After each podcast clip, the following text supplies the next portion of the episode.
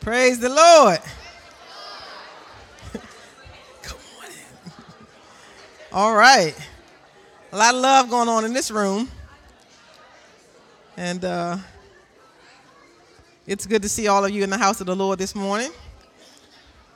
And when y'all can hear me, I'm going to bring you just a thought.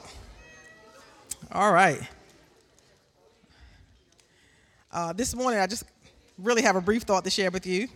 Um, and to do that, I'm going to go to the scripture. I'm going to go to uh, uh, the book of Samuel, chapter 16, 1 Samuel.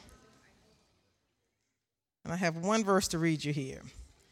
Uh, this story picks up, uh, if it's not familiar to you, after um, Saul, you know, uh, lost being a king when he was no longer king, and God uh, rejected him, and Samuel was in mourning. Samuel was the one who originally anointed Saul to be king over Israel. And uh, so the story kind of picks up right there and, and says, Now the Lord said to Samuel, You have mourned long enough for Saul.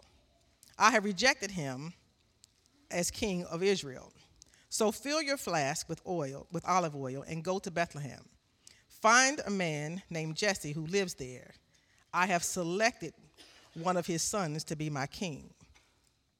So Samuel, uh, Saul has failed God, didn't want to obey, want to do his own thing, had his own ideas, and God said, "That's it. This dude is out." And Samuel's mourning, obviously beyond what is reasonable, right? And and so God said, "That's enough. It's enough mourning. Okay, it's time to it's time to move on. I have somebody else in mind." And how many times have God has God done that to us?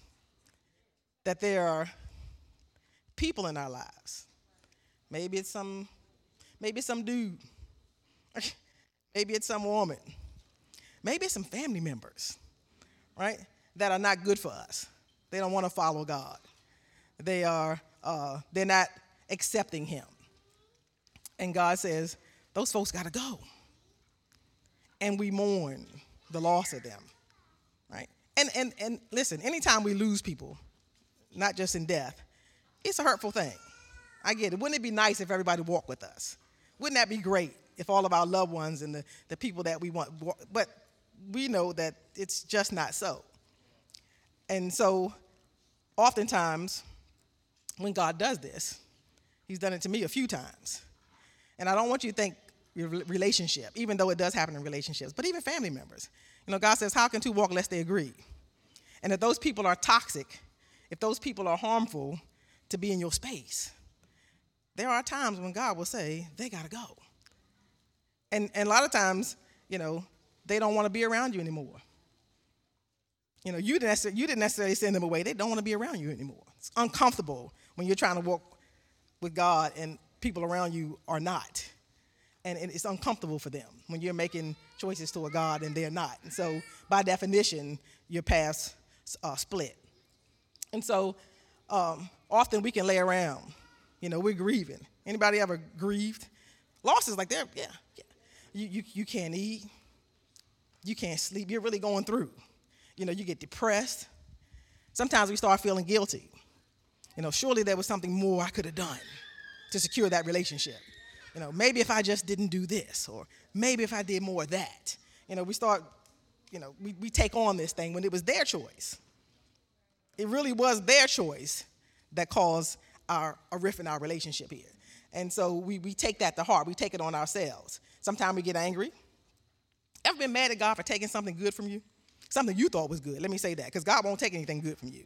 Something you thought was good. You know, maybe it was that man you loved so much. He drove you crazy.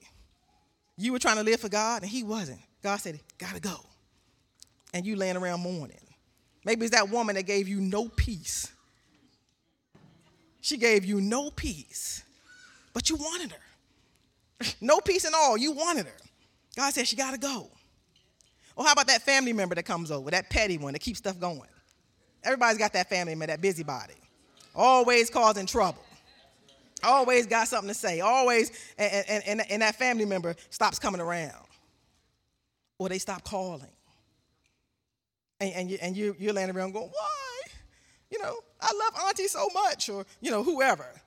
Eh, eh, I want you to think of the toxic people in your life. That's the term we use. That just they they're no good for you. They don't want God.